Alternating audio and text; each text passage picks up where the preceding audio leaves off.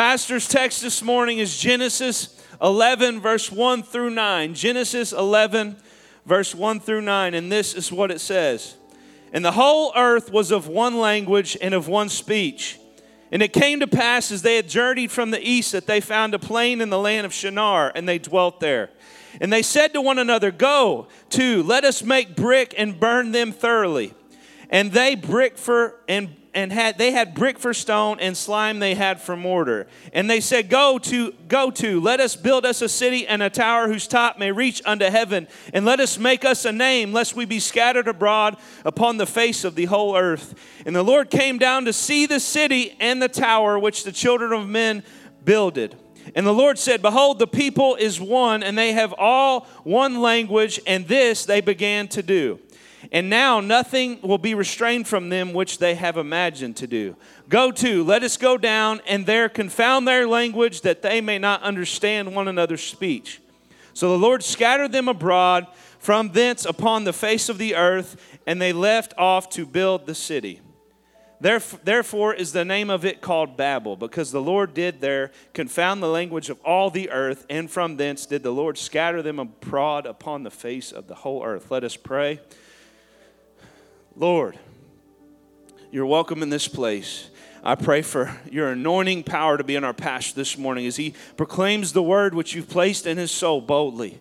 And I pray this congregation be ready to hear what you have to say and do what you say we should do. Anoint this man of God. We thank you for this man of God. Anoint your word. In the name of Jesus, we give you praise. Amen. Praise the Lord. You may be seated. And I want you to uh, put on your seatbelts here this morning, because we're going to get into a heavy word of the Lord. We're going to get right into the word, because I feel like that the Lord really wants to do something in our midst here today. We all know that this story is centered around what we call the Tower of Babel within our text.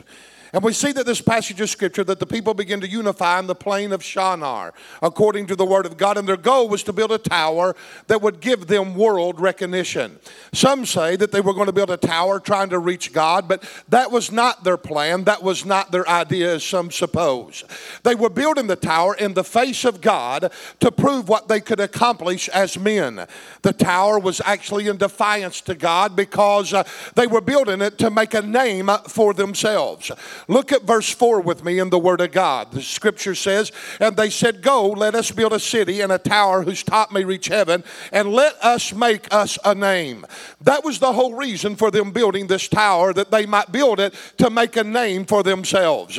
Their whole idea was to bring recognition to themselves by their own accomplishments. The words "whose top may reach heaven" was used to signify that man, they were pronouncing, had the ability to do even what God could do. Man in his own wisdom could build a tower that was equal to the ability of God. That was their statement. That was what they were trying to say. It would be here at the foot of their monument that they would build a city that would be the center for humanistic ideology. These people begin to organize a structure that would give validity to the idea of their humanistic beliefs.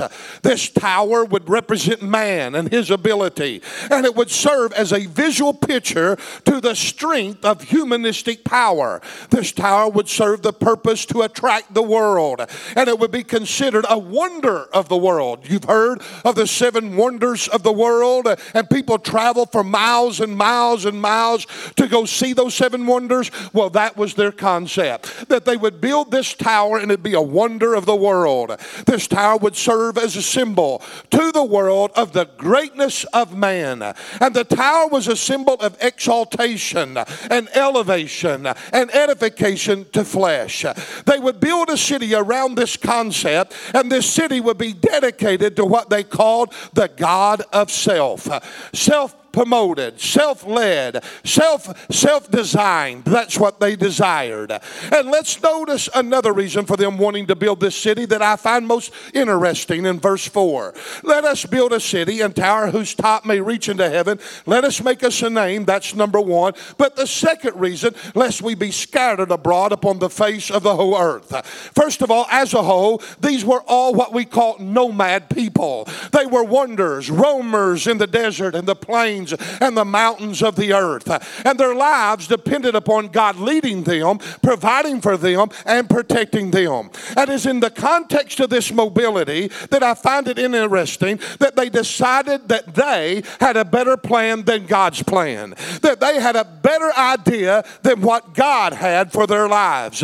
They would no longer be going throughout the earth roaming and wandering and depending upon God to protect and to provide and to lead them, but they would build them a safe haven themselves, dependent upon their own arm of flesh to sustain and to protect their own lives. They would build them a city, a stronghold that would protect them, and then they would not have to go from place to place to place. Why? Because it would be a lot easier to stay there in that city protecting them themselves than it would be to be wandering and having to put their faith in an unseen God. They said it'd be easier for us to do it ourselves than to have to follow this God by faith. And everything that we have to depend on is upon His provision. And the reason for this tower was to give them world recognition. It would be considered the drawing point to their economy, and it would bring them world fame. And it would give them a name. It would be all about self-promotion. They looked for the tower to establish them, and with it they were saying, hey, come and see us. Come and see me. Come and look what we're all about. As I looked at this, the Spirit of the Lord began to deal very heavily with me. I have felt the weight of this message in a most serious, serious way, because I'm afraid that we're doing something in the twenty-first century that is somewhat comparable to that of what they did at Babel. The thought came to me, have we unknowingly patterned the church after that of Babel here within America? Is it possible that we have treated the church as a symbol and a monument like the people did with that tower? Have we glamorized the church over glamorizing Jesus Christ?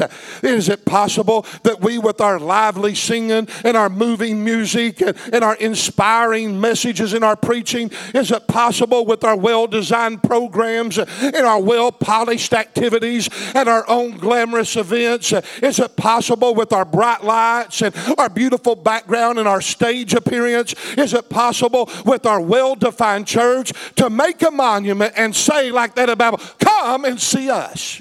Come and look at us. Look what we've accomplished. Look what we have done. Is it possible that we, with good intentions and with pure motives, that we have possibly missed the mark of God by trying to do the work of God in a humanistic way? Is it possible that we have put more emphasis upon structures and events than we have upon mission? Oh, God, help me preach right here.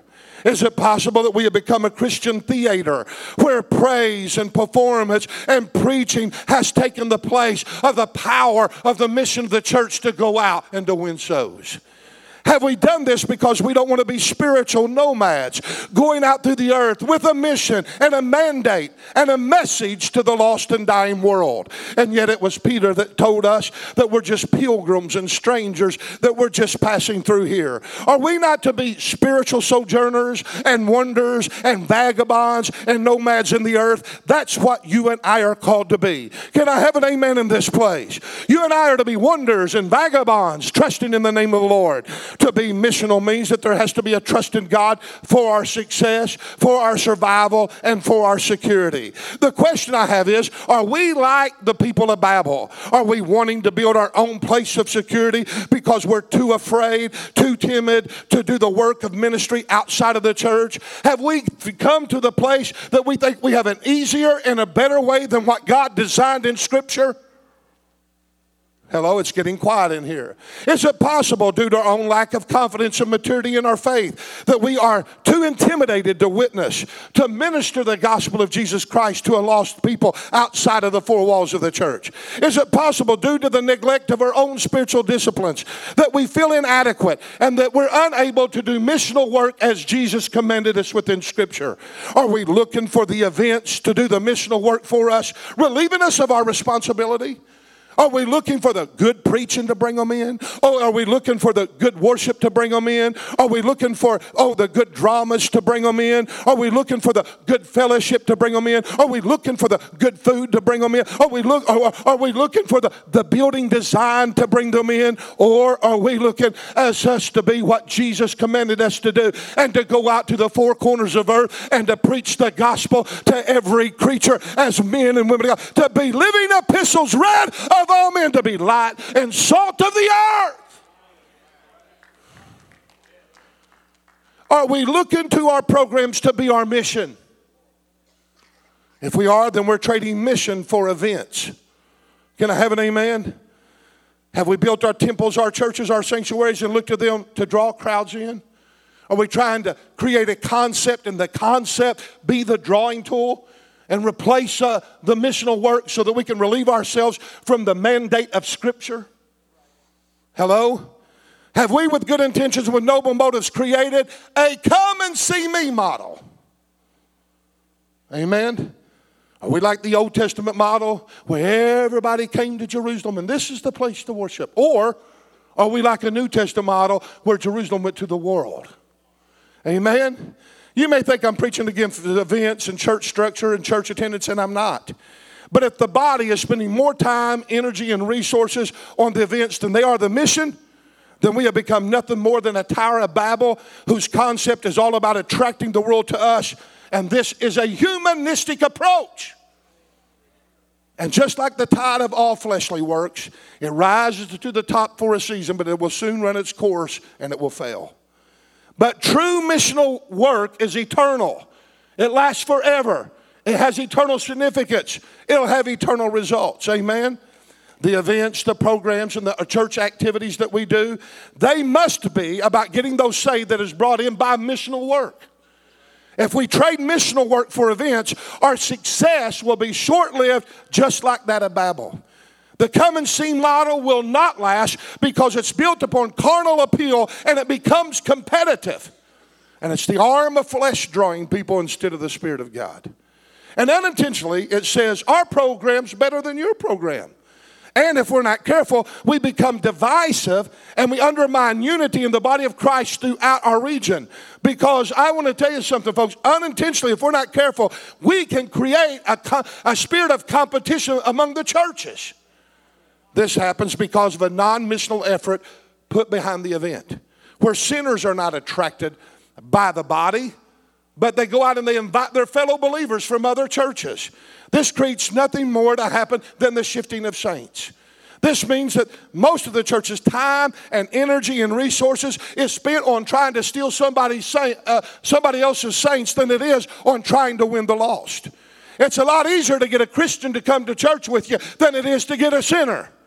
It's more difficult to try to get out here to get a man that's living in sin to come to the house of God with you than it is to go to another church and say, hey, brother, come over here with me. And we feel like that we've done a missional work by trying somehow to win somebody else's saints. Oh, God, help me. So what happens to the church across town when this happens? It feels the pressure. It feels the heat. It creates a competitive spirit among them. Then they jump onto the latest fads. This happens all over the country in America. Amen? The church across town's doing this, and they're blowing it out, and so our people are leaving to go over there. So we got to create something in order to get them back. Hello? And it pulls them to that same spirit of Babel under the spirit of competition. And remember, there will always be someone younger and brighter rise up who has more charisma, more talent, be more gifted, have more uh, resources than what we have. They'll be doing a bigger and a better job than what we can ever do because they'll be more highly tech and more creative. And you know what? They'll have more energy. The older we get, the harder it is to be creative. And if we're not careful, if we are using only our, now I'm not against them, and I'll, I'll show you why in a minute, but if we are trying somehow to fill this church through our talent and our music and our preaching, we are failing the mandate of Scripture that Jesus outlined that the church are to be. Somebody say hallelujah. Say we're with you, Pastor. Say I love you, Pastor. You better, because we're not done yet. Amen. If we only built up on events, it will be the beginning of the decline of the church that will eventually over time be our failure. Amen? We are not in competition to no church around here. Period. We are in competition to principalities and powers and rulers of darkness and spiritual wickedness in high places that hold men captive. That's who we're in competition to. Amen? No. So what happens to the saints that are event-driven and not missional? They start shifting from one church to another, and they go to the one that has the most exciting thing that's going on at the particular time. And even though they don't like to be missional, they still find themselves roaming and wandering and on the move. But it's not a missional move. It's looking for that which pampers and caters to the flesh. That's what we've created in America. Come on. Right now, the biggest growth among all denominations is transfer growth and not, and not conversions. Just the shifting of saints. They leave this denomination to go to that denomination. They leave this church to go to that church. Why? Because we are creating, whether we know it, this mentality of come and see me. And we've always got to be on the top notch of everything that we do, because if we don't, then we lose to the church across town. I'm not intimidated, nor am I going to try to copy, nor am I going to chase the fads of this world.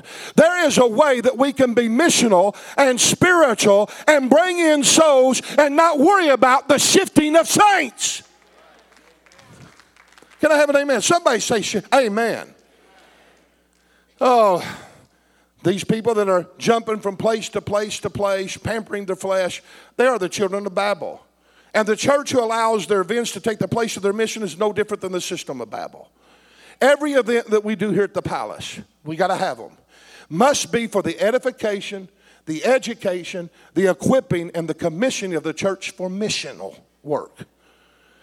And the events that is designed, that we do, to designed to win souls, it's got to have the support of the body being involved in doing missional work, going out and getting sinners. Amen? Ministry at the church is vitally important. It's necessary. You can't take it away. This is God's design as well. The education, the edification, the discipleship, the prayer, the encouragement, the fellowship, it's irreplaceable. We got to have it. This is what God intended to do here on Sunday morning. Worship, preaching, teaching, events, programs, structure, it is irreplaceable as well. But a true biblical spiritual church model requires the church to be no longer spectators where they just enjoy the good music and the dramas of preaching. They come in, they get a feel, and they go right back out. But rather, the rhythm of their heartbeat has to become evangelism.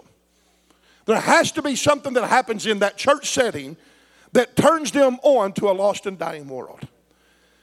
Amen. Right now, did you know there's a stir among our congregation and people are becoming so uncomfortable, and people have been talking to me. I am so hungry to win the lost. There are people in this congregation right now that has set their face like a flint to seek the face of the Lord for an anointing to win the lost to Jesus Christ. Can you give the Lord praise for that? We got to be faithful to the house of God. That's God's design as well. Hebrews ten twenty-five, not to forsake the assemblies of yourselves together. But we have to be faithful to the house of God, where we first minister to the Lord vertically through prayer and worship, and then He ministers to us in the confinements of a church setting where He edifies us. We have come in here for one purpose, to minister to the Lord so that He in return will minister back to us. It is here that we genuinely connect with God as saints, and we sense that vital connection with God through the worship, through the preaching, through the church's ministries. And it's out of that connection that we have here that we rise and we become missional in our service to the Lord.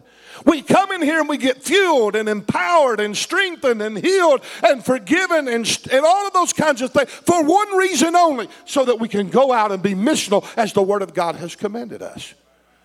Doug Small in his latest book said that the African and Latin American countries where they have adapted the United States church models, where they have come to define church as a building where Christian programs and events and worship takes place, these people in the, these countries are now asking, if, if hardship comes and petroleum becomes scarce and the electrical grid fails, how will that affect what we call the church? When I read that, I kind of was inspired for this message. Where there's no energy, no sound equipment, no projectors, no lights, no internet screening, how faithful will we be without those? What will the church do if we're all about, hey, all this high-tech stuff, and this is what our growth's all about? Well, what happens when it's gone? If this is all the church is built upon, it will not succeed. Just like the Tower of Babel, it will collapse.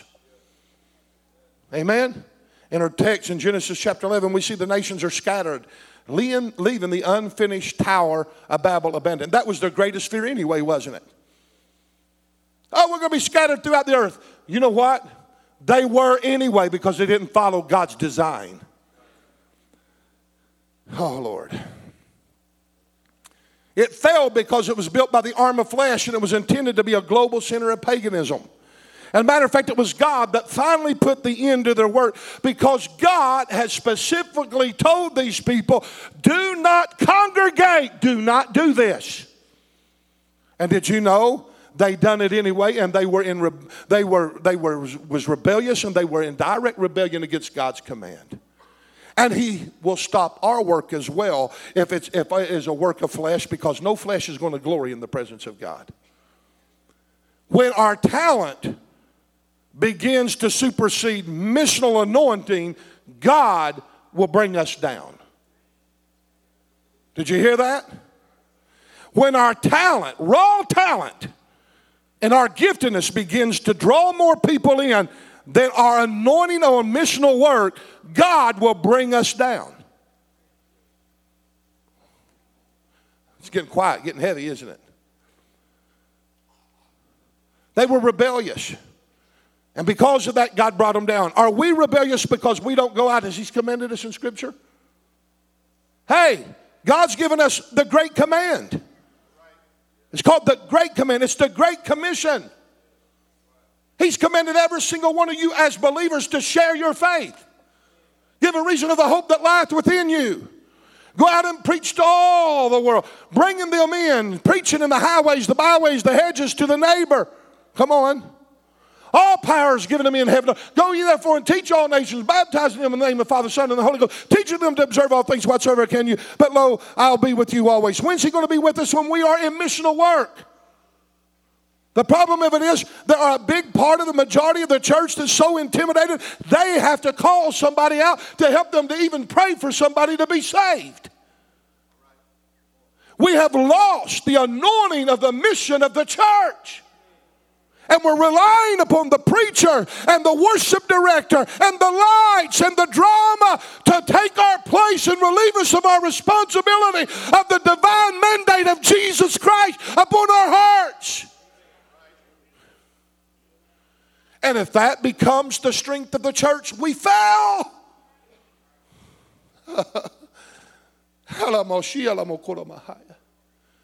God came down and he confused them. He confused them by giving them diverse languages to where they couldn't communicate. God done it. The miracle of tongues divided the nations into what we call language groups. Then in time, they evolved into ethnical, cultural, and racial and tribal bands. In a sense, still yet today, all history stands under this canopy. Can I have an amen? We're divided. We're fragmented. Nations are fragmented. People, humanity's fragmented. Amen? We're fragmented in cities where there's barriers. The Latinos over here, the blacks over here, the whites over here, dare not cross the lines or you'd be shot. Division. All because we're like Babel. The division is compounded not only by the physical features of the planet, by the people's different geographical locations, but also by ethnical, cultural, and language barriers. From Babylon to this present day, confusion and disunity literally prevails upon the earth. How many knows that? But I see something in Revelations five, nine, and ten that is most interesting. I'm about to preach. Woo! Huh. Listen to what it says. And they sung a new song, saying, Thou art worthy, Jesus, to take the book and to open the seals thereof. For thou wast slain, and thou hast redeemed us to God by thy blood out of every kindred and tongue and people and nation. And you have made us unto our God kings and priests, and we shall reign on the earth. Here we see a picture of the twenty-four elders known as the saints, the pre-raptured saints. And they are made up, that raptured saints are made up of all kindred and tongues and people and nation. This is a picture of Babel in heaven. Do you now understand this? Many people look at this and say, well, the world will remain warily divided and separated until the return of Christ. That is not so. That's a lie of the enemy that we bought into. Well, we just can't reach them. They're just different. They're different. We got to come in here and we got to be ourselves, and we can't let any other ethnical or racial group come in. We are who we are, and let them, if they don't like us, they can leave us. That is a lie from the pit of hell. God does not bring disunity and cause us to be like the Sadducees and the Pharisees and be our own sect. Our gospel is to whosoever will.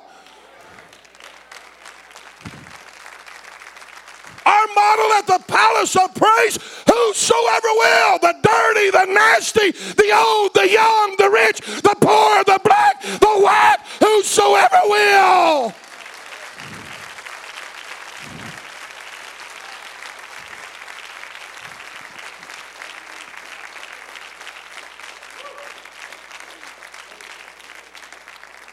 I'm telling you, my heart's about to bust here this morning. It is here in Revelations five that we see that there has been somewhere a removal of separation among the different people groups, and they have become one family. God does not make us one when we get to heaven. He makes us one now. Arm in arm. Can I have an amen? You and I are of one family. It's the family of God. We see in Revelations five that there will be redeemed from every nation, ethnic group, and every tongue, every language group. In this picture, we actually see a reversal of Babel going on. Notice that the globe is unified in heaven. All nations are united, singing, fellowship, worship, and they're all in one language in heaven. They're speaking that heavenly language. There ain't going to be English and Spanish and all that there. It's going to be one language. It's going to be heaven's language. Notice that these people are called priests unto our God. In other words, nothing has really changed, has it?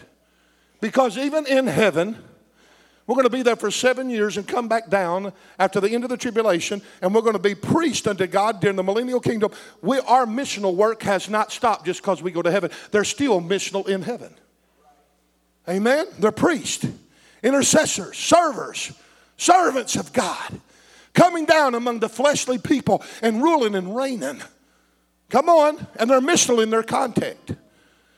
Did not Peter himself say in First Peter two, now concerning now, that you are a chosen generation, a royal priesthood, a royal priesthood, a holy nation, a peculiar people, that you should show forth the praise of him who's called you out of darkness into his marvelous light. I can't quote that slow. Amen. The Bible says you're a royal priesthood, a holy nation. Do you not realize that we here are of our own nation now? That when you got saved, you come into what we call born again into the kingdom of God under a new heading, a new nation.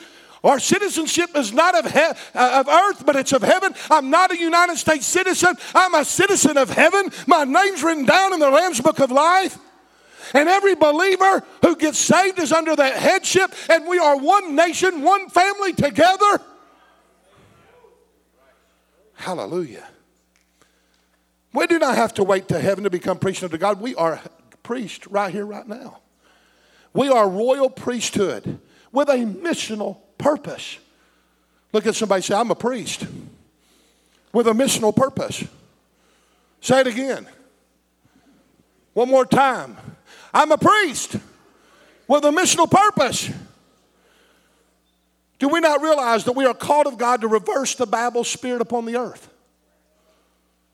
Hey, Palace of Praise, we can make a difference. We can reverse the spirit of Babel among Poplar Bluff. That which is divided, we can unify. That which is separated, we can bring it together. That which is torn, we can bring healing to it. That which is bound, we can bring freedom to it. Amen? Does that not excite you? But it's going to be done through missional work, not through our events. The intervening moment between Babel and Revelation five is when the kingdom of God came on the day of Pentecost in Acts chapter two. That was the intervening moment. Look what happened. The one hundred twenty went to the upper room. They were filled with the Holy Ghost. With the evidence of speaking with other tongues, they took to the streets speaking in those tongues. The people proclaimed the wonderful works of God, and they stood amazed because they heard everyone speak in their own language. Woo-hoo! Did you hear that? On the day of Pentecost, what began to happen? The place was filled with all kinds of ethnical and racial and cultural groups and tribal groups. There were many, many different languages there. And on the day of Pentecost, one hundred twenty that was up in the upper room getting fueled and empowered by God, the Holy Spirit visited them with clothing tongues of fire. It set upon each of them, and they were all filled with the Holy Ghost, and they began to speak with other tongues as the Spirit of God gave them the utterance. And what was the next thing to happen? They took to the streets, and they were not ashamed of their experience. And they spoke in tongues. And all the different language groups sat there and said, the wonderful works of God. How is it? Are these men not Galileans? Are these men not Jews? Then how do we hear them speak in our own native tongue? Hallelujah. That which Babel separated, now through the power of Pentecost, we're able to bring it back together. Amen? Is that not correct?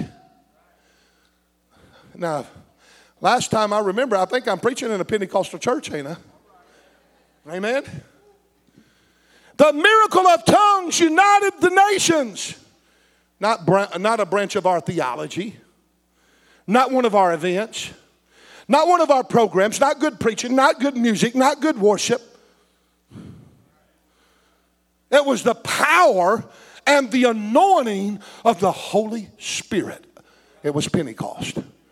And we have to realize that ever since Pentecost, this reverses Babel, the reversal of Babel, I should say, has already been seeded into the earth. We are working against the tide of the spirit of Babel right here on the twenty-first century. That's what we're fighting against. Know who your enemy is. We're not fighting flesh and blood. We're fighting the spirit of Babel, the spirit of confusion, the spirit of chaos, the spirit of separation. Babel wants us to skip Pentecost and rely on the arm of flesh within the church. You see what? The, the devil could care less how we self-design our church as long as it's not spiritually designed and meet the mandate of Scripture. Because if we don't have the mandate of Scripture upon it, there's no power in it. It's just raw talent that just lasts for a season. Oh, it'll have a few results, but it won't win a world. And it won't unite a nation. Amen?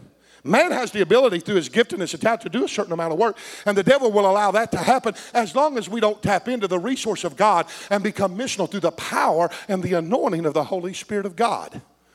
Amen? We're working against the tide of this Babel. And Babel wants to skip Pentecost. It wants us to rely upon our own doings, our own giftedness to be able to survive. It wants us to water down, tone down, compromise, and create a church environment and an atmosphere that will be conducive to the flesh. We hear it all the time. Be a censor, sen- sensitive, seeking church. Don't, don't offend anybody. When they come in, try to create a mood where everybody's happy, where everybody fits. Tone it down. Be positive. Don't hit no negatives. Be a good motivational speaker. Pamper flesh. Come on. Don't preach sacrifice. Don't preach about dying out. Don't preach about consecration. Don't preach about sanctification. Don't preach about being holy. Don't get on these uh, tantrums of don't go drink and don't go smoke and don't have adultery. Just love the people because God is love. That's what God wants our churches to be. He wants us to rely upon our talent, our events, our giftedness.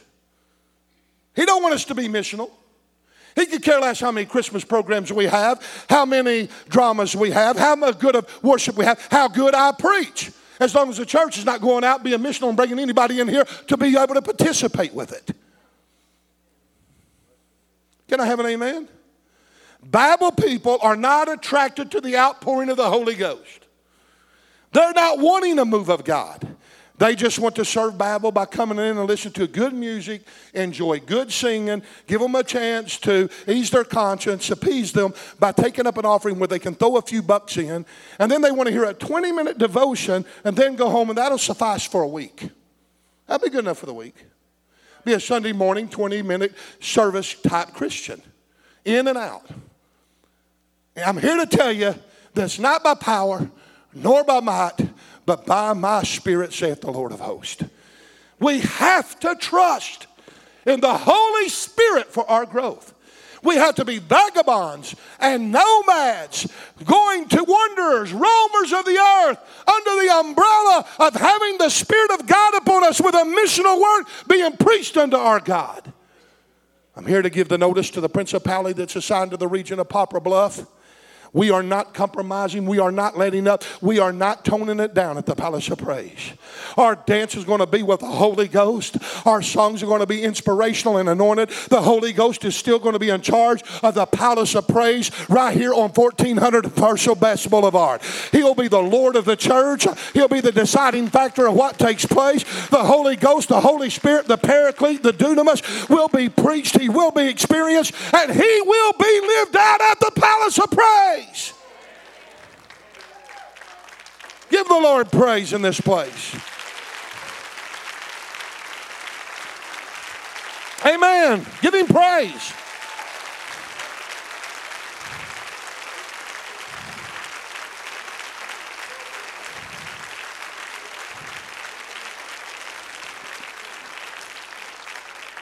I'm here to tell every leader, every member, do not compromise Pentecost. I refuse to come in here and be an entertainer of saints and create a social club and be a part of Babel. I don't want an atmosphere of comfort. I don't want to see, I don't want to have easy, easy listening music where the mood turns into serenity, where there's peaceful and calm and quiet atmosphere. Forget that nonsense. I want to be shaken. I want to be challenged. I want to be cleansed. I want to be transformed. I want to be convicted by the power of the Holy Spirit. I want to be moved upon, set upon, and anointed and empowered by the Holy Spirit to do missional work. I want my life to make a difference. What was the main emphasis on the baptism of the Holy Spirit? Acts one and eight. But you shall receive power after the Holy Ghost has come upon you, and you shall be witnesses unto me, both in Jerusalem, Judea, and Samaria, and to the uttermost parts of the earth. You'll be missional. There's no mission without Pentecost. I want to tell you, there's no mission without Pentecost. The two reasons why: it takes the Spirit of God to draw men. If the Spirit of God's not on them, their salvation ain't real. Hello? How many knows it takes the Spirit of God to bring conviction? You can't convict through your legislation and through whatever thing you try to do in your talent. It's the Holy Spirit that convicts. And not only that, there'll be no mission without Pentecost, because if you don't have Pentecost in you, you won't be missional. It takes the Holy Spirit to set you on fire, to cause you to be missional. The only way to reach this world is with the fire of the Holy Spirit. He's still the agent that convinces, convicts, and converts people to Jesus Christ. Without him, that will not happen. This church is declaring war against the tide of the spirit of Babel. The spirit of Babel is trying to rock the church to sleep. Babel has created a move across this land in America, and it's taken people captive. And I come against the prevailing conditions of that which Babel has caused. And in the name of Jesus Christ, we will reverse it. Those that hold captive to this device, we're going to walk in with the anointing of the Holy Spirit, because God will anoint the missional church. These signs shall follow them that believe. In my name they'll cast out devils. In my name they'll speak with new tongues. In my name they'll lay hands on the sick and they recover. And if they drink any deadly thing, it shall not hurt them. I want to tell you, with signs and wonders, he'll confirm our word. And you know why we're not having our word confirmed? Because we are more involved in allowing somebody else through the creative energy of the church to do our missional work for us. And hopefully through their creative work, our people will be saved without us doing anything and relieving ourselves of our own responsibility as believers and as Christians. Help us, God. I proclaim to you today, God is going to anoint the missional church, and we're becoming a missional church right here today because we're going to seek Pentecost until he explodes us. And when he explodes us in the context of him ministering to us, edifying us, overwhelming our hearts, where our cup runneth over, where he blesses us with the power and the anointing of the Holy Spirit. We will, we will not, we will not have to, we'll be driven out of here by the power of the Holy Spirit into our streets, and we'll win this region for Jesus Christ. Amen. We'll go house to house breaking bread. We'll pull people into our inner circle in our homes. We'll visit our neighbors. We'll visit the prisoners. We'll do it all. You know why? Because it'll be the mandate on our heart, imprinted by the Holy Spirit, where the firebrands of Pentecost came upon us. This church will not cater to a Babel system. You know what? You know what the temptation is?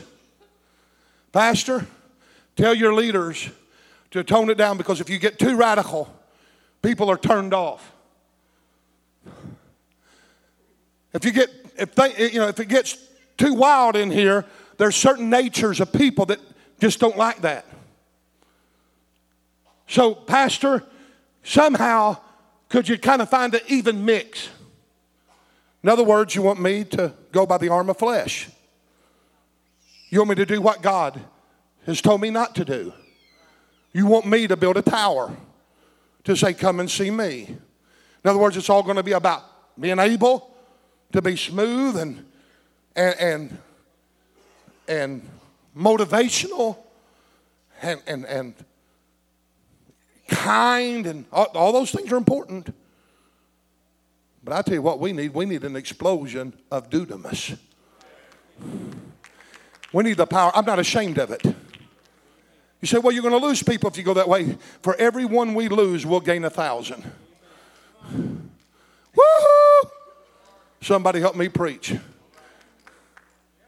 Hey, wake up and smell the roses.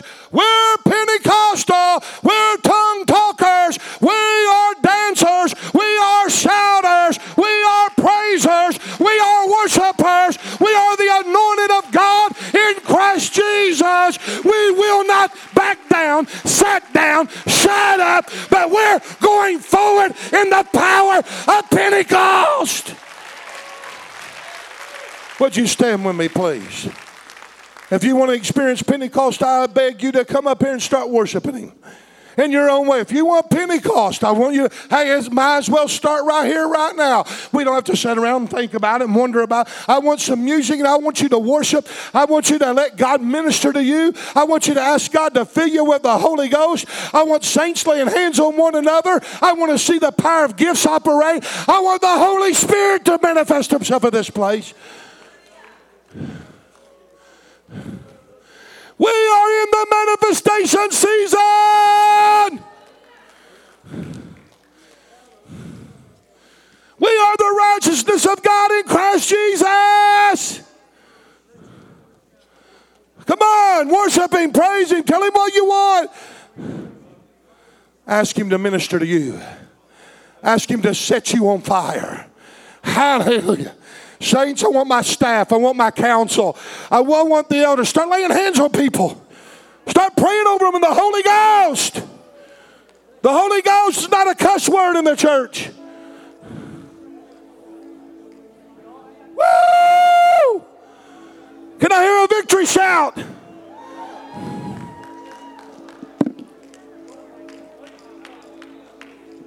Ha ha ha ha ha ha.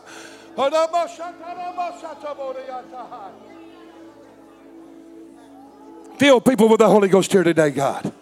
Breathe upon them like you did on the day of Pentecost. In their moment of tarrying, in their their moment of beseeching, in their moment of asking, in their moment of hunger and thirsting, fill them with the Holy Ghost afresh and anew.